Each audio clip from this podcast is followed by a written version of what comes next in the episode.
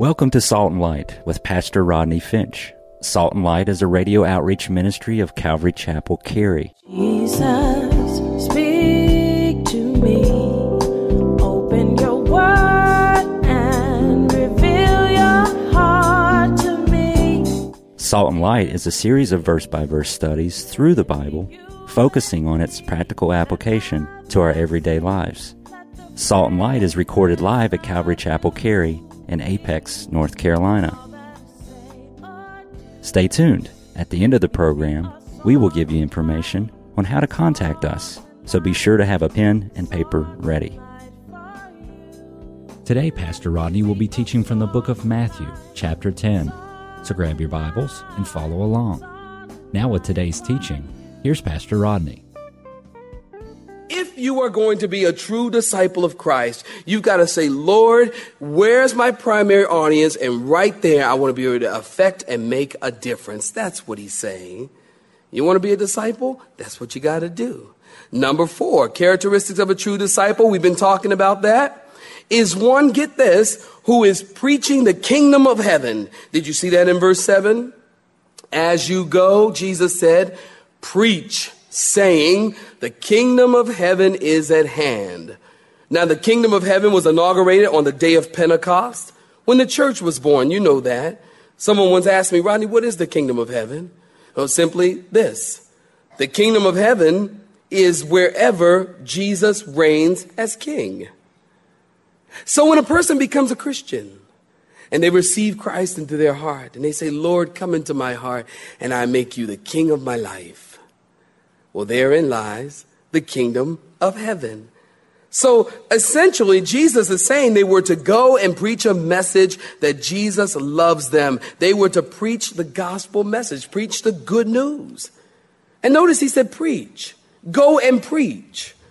Well, the same mandate is given to us, the church. 2 Timothy chapter 4, verse 1 and 2. Paul the apostle told Timothy, his protege, he said, Timothy, I charge you therefore before God and the Lord Jesus Christ, who will judge the living and the dead at his appearing and his kingdom. Timothy, preach the word. This word preach in the Greek language is the word kerusso. Right taking notes?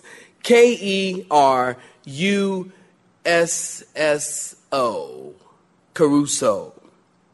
And it means to herald, proclaim, to announce with gravity and authority, must be obeyed, right out of the Strongs. Must be obeyed. In other words, Paul tells Timothy, Timothy, I want you to herald, preach the word, and do it with a sense of formality and gravity and authority. Timothy, I want you to preach the word in a way that it must be listened to and obeyed.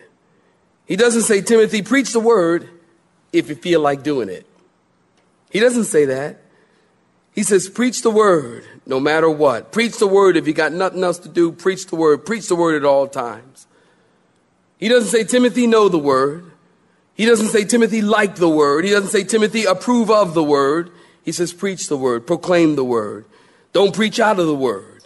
Don't springboard from the word. Preach the word. Don't springboard from the word. Man, you know, I, I remember some years ago, I was in the church, and uh, I actually was in the choir. Now, that's the choir, but we call it the choir.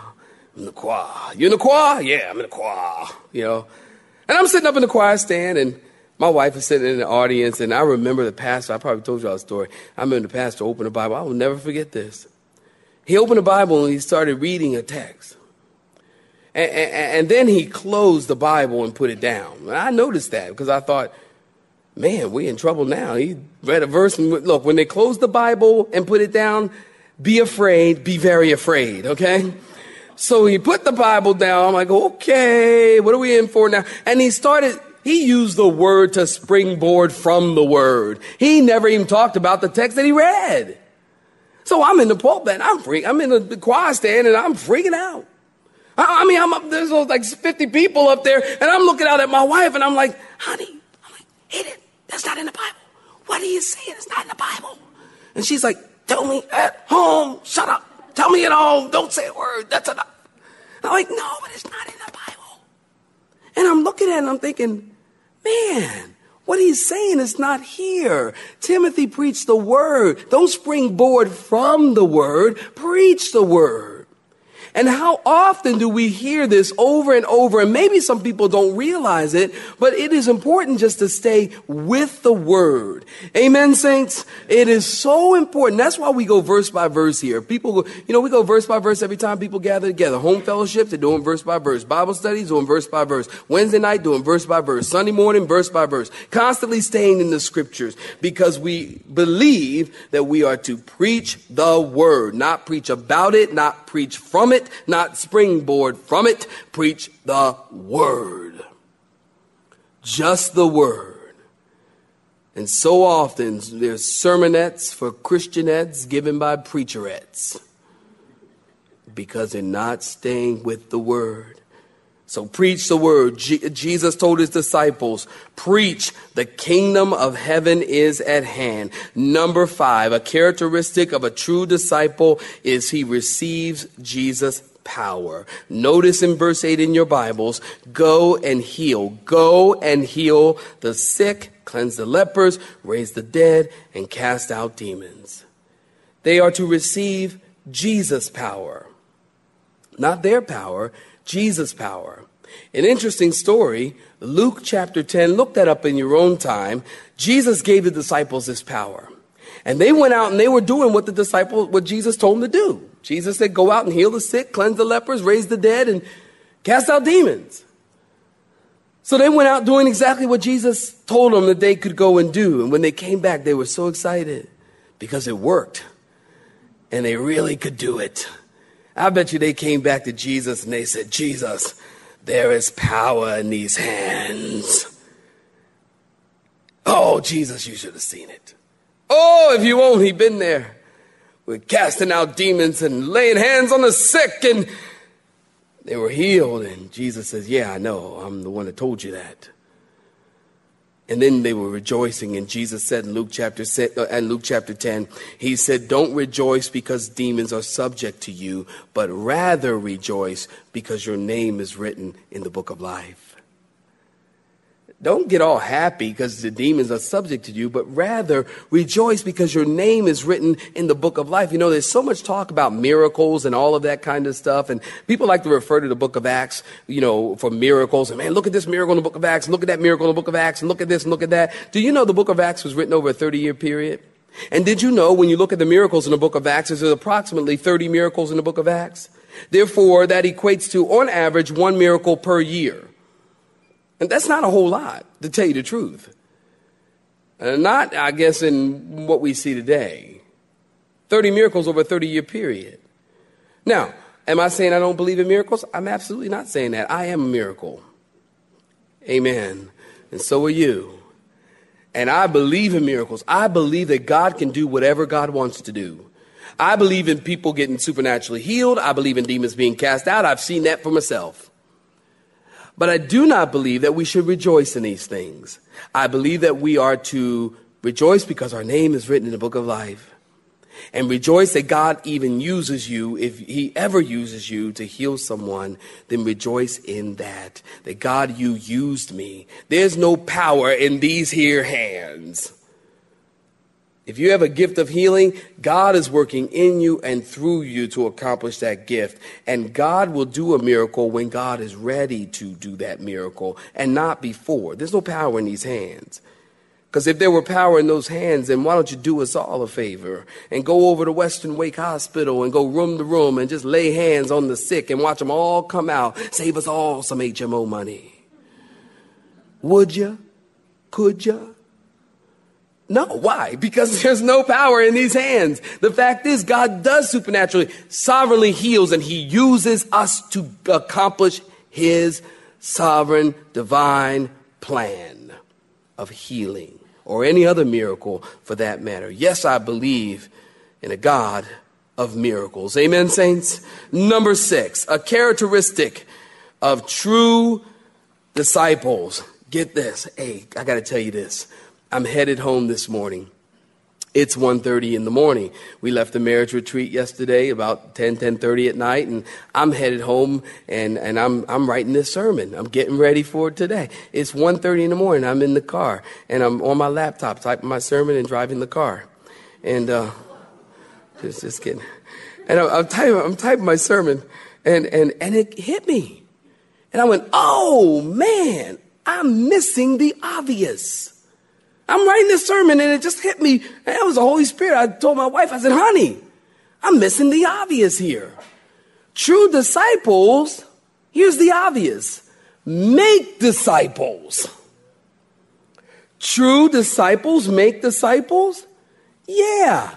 Matthew chapter 28, verse 18 through 20. And Jesus came and spoke to them, saying, All authority has been given to me in heaven and on earth. Go therefore and what saints? Make disciples of all the nations, baptizing them in the name of the Father and of the Son and of the Holy Spirit, teaching them to teaching them to observe all things that I've commanded you. And lo, I'm with you always, Jesus said, even to the end of the age. True disciples make disciples. And get this, nowhere in the Bible does it ever say that we are to make believers.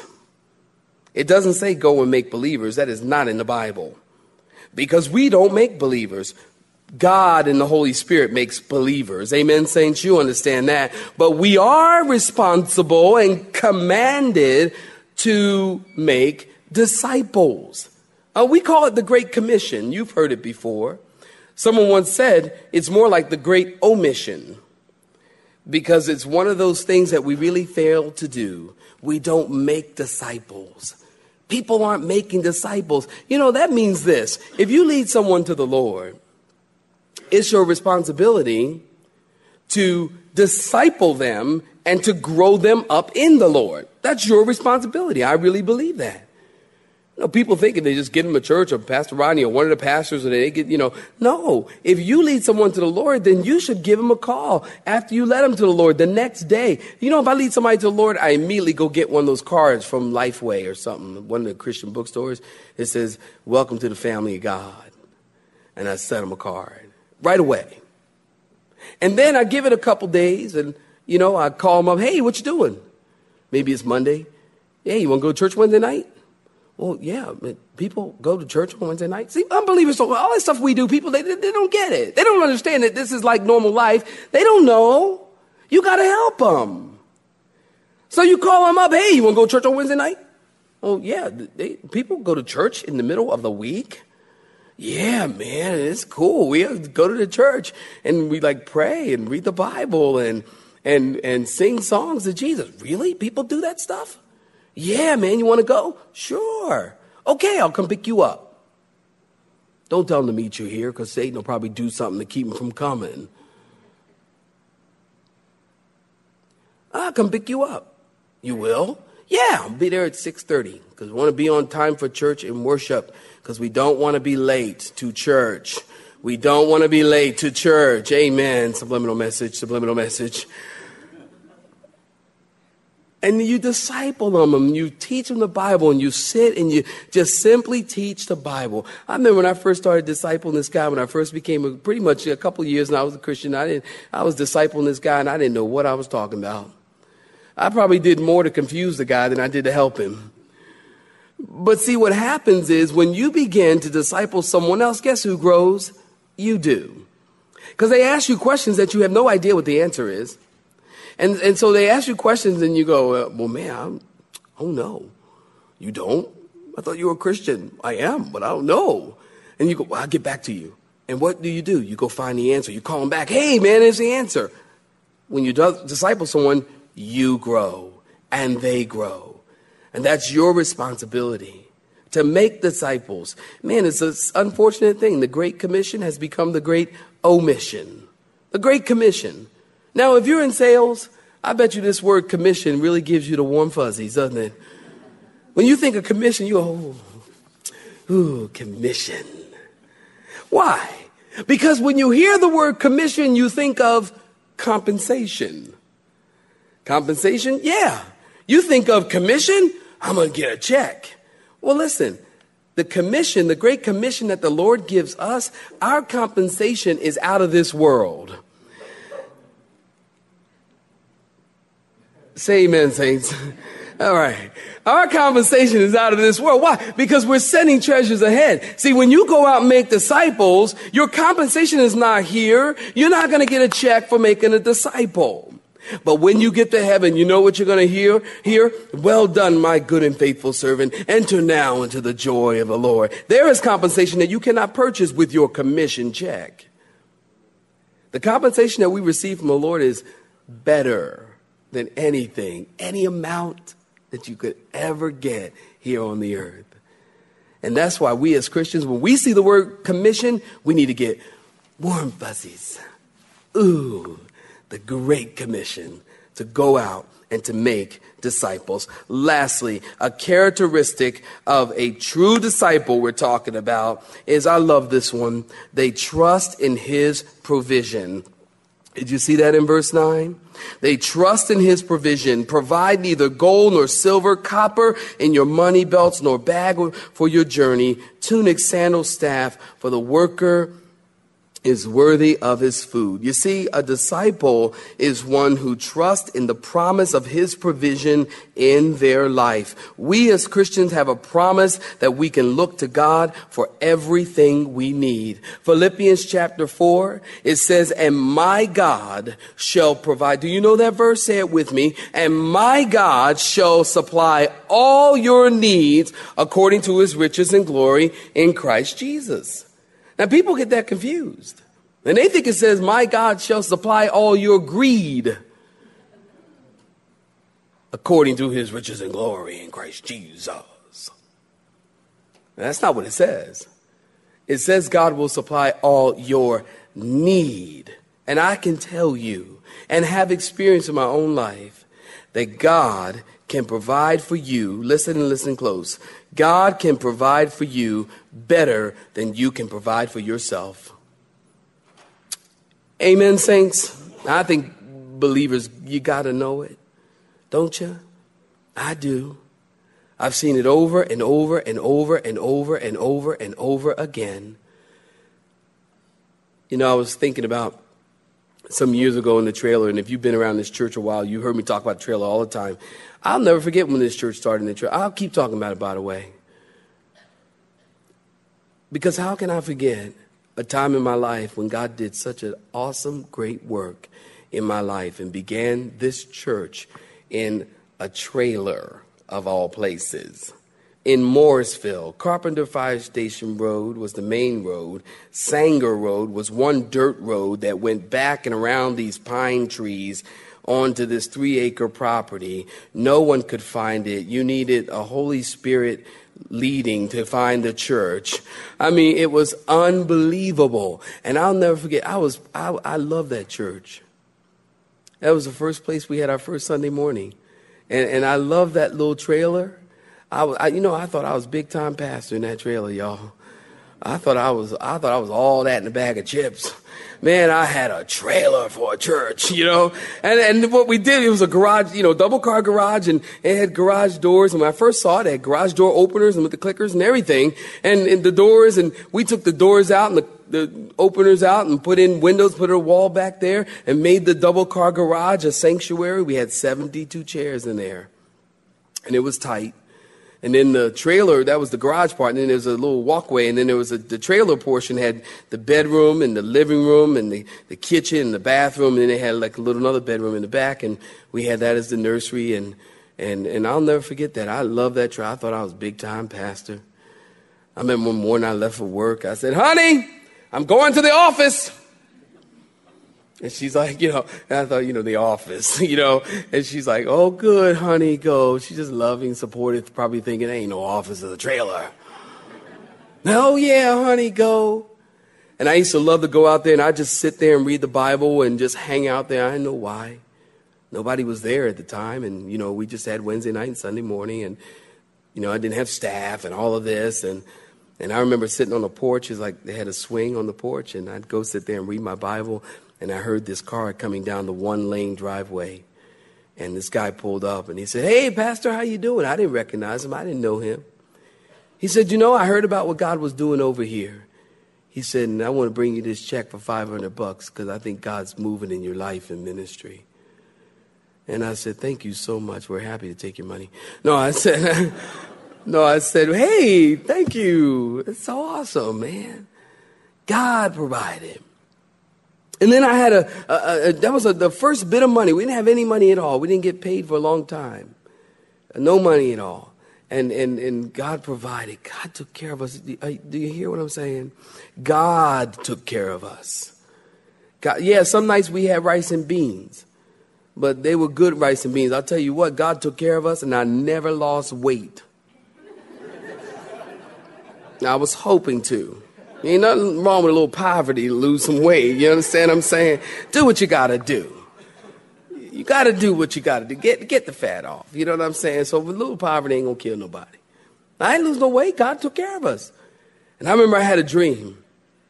I had a vision one night, and and the trailer was set up where there was these windows behind me, and the, it was on this property of three acres, as I said. And I'll never forget. I, I had a vision, and um, of I looked out the window in the vision. I looked out the window and I saw people standing all over the property in twos. People just all over. They were everywhere, and just standing there. Just I mean, nobody was doing anything. It was kind of weird, you know. They were just standing there in twos all over the property. And then I remember in the vision, it came back inside, and we had these speakers. And they were these big, heavy block speakers for that we had our little cheesy sound system. And these speakers were there. And in the vision, I saw those speakers. They were full with cash money and checks. And I woke up and I said, honey, I said, I just had a vision. And she said, what now? I said, no, this is good. I said, I just had a vision. I saw people standing in twos, and I saw those speakers that we have at church. That was back then that we have at church. She goes, Yeah. I said, They were full of money and checks.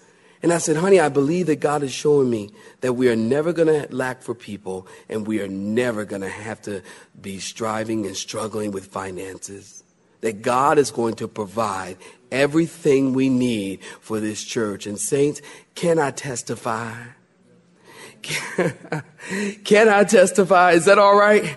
God has always provided for this church. God has never, ever, not one day, has never, the church has never been late on any bill ever, and we never make an issue of money, and we never make an issue of people. We put the boxes on the back wall, and we trust God to do the work. He always has, and saints, He always will. Amen. He always has. And he always will. He said, I've never seen the righteous forsaken nor his seed begging bread. Ever. Ever. He's so faithful. And so when I stand here and tears flow, you got to understand, I'm not sad. Rodney's not sad. I got more joy in my heart than my heart can hold because God has been good. And when you know that you don't deserve the goodness of God, then you just are more full up because you know you. You might look all spiritual to everybody else, but you know you. You know your heart, and God knows your heart. And so I look at my life and I say, God, I sure don't deserve the blessings that you so lavishly pour out on me. I don't deserve anything you give me. God, if you never give me anything else, I've been more blessed than I could ever imagine. And so are you. You might not know it. You might don't feel blessed. Let me tell you, if you woke up this morning, you're blessed. Didn't have to wake up. You know, there's some folks didn't wake up today. You understand that, right? Some people didn't wake up today. You woke up. God blessed you. And for that, you should praise Him. We have everything, so many reasons to praise the Lord. And true disciples, that's what they do. They praise the Lord. True disciples understand that it is God who provides for them. True disciples understand that it's Jesus' power in them. True disciples tell other people about it, and they make disciples. You have been listening to Salt and Light, a radio outreach ministry of Pastor Rodney Finch and Calvary Chapel Cary, located in Apex, North Carolina. Join Pastor Rodney Monday through Friday at this same time. For information regarding service times, you can contact us at 1 800 293 0923. That's 1 800 293 0923. You may listen to today's broadcast in its entirety by visiting the media library on our website at cccary.org.